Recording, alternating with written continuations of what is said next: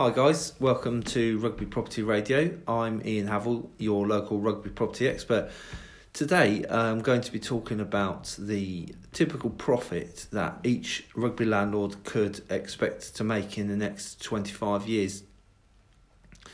I'm of the opinion that buy to let investment in rugby in the long term will bring substantial returns for landlords, irrespective of latest regulation and tax changes taking a very conservative view, I believe landlords will see a projected net profit of £321,026 per property over the next 25 years through capital gains and rental.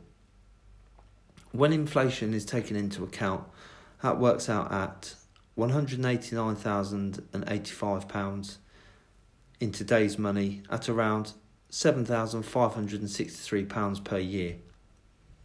The breakdown applies to a basic tax paying landlord placing a characteristic 25% deposit on a £184,300 terraced or townhouse style property. Capital gains make up a substantial part of a landlord's returns. Again, being conservative, I have to assume that Rugby house prices over the next quarter of century between 2018 and 2043 will rise at half the rate they did between 1993 and 2018.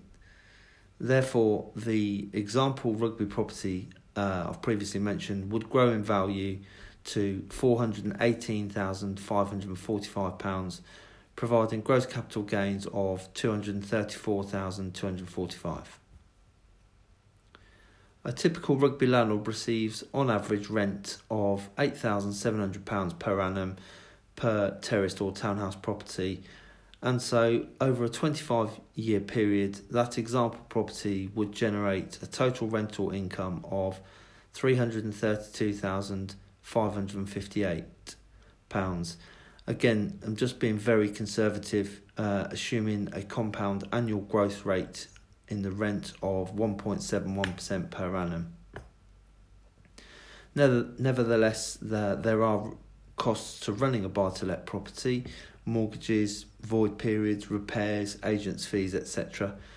And over the same 25 years, I've estimated that to be £245,776, given the net profit levels mentioned earlier. Now, of course, I had to make assumptions to reach these figures, yet I hope you would agree I have been very unadventurous with those assumptions. The rugby and UK as a whole buy to let property market is experiencing a massive sea of change.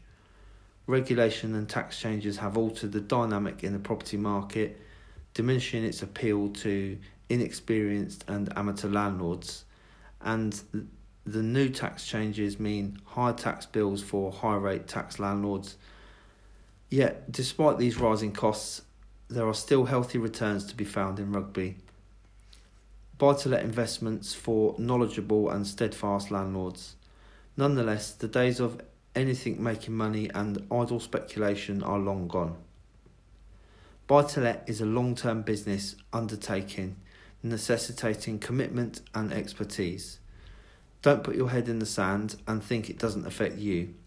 Rugby buy to let landlords must be equipped to start business and tax planning, take portfolio, portfolio management advice to ensure their investments will meet the, their investment goals, appreciate the risks as well as the rewards, and most crucially, the obligations they have towards their tenants. If you are a rugby landlord, irrespective of whether you are a client of mine or another agent in rugby, or particularly if you do it yourself, feel free to drop me a line or pop into the office for an informal chat on the future direction of the rugby rental market and where the opportunities may lie. Thanks for listening today. My name's Iain Havell from Newman Property Experts. You can contact me on 01788 820011. Thanks for listening.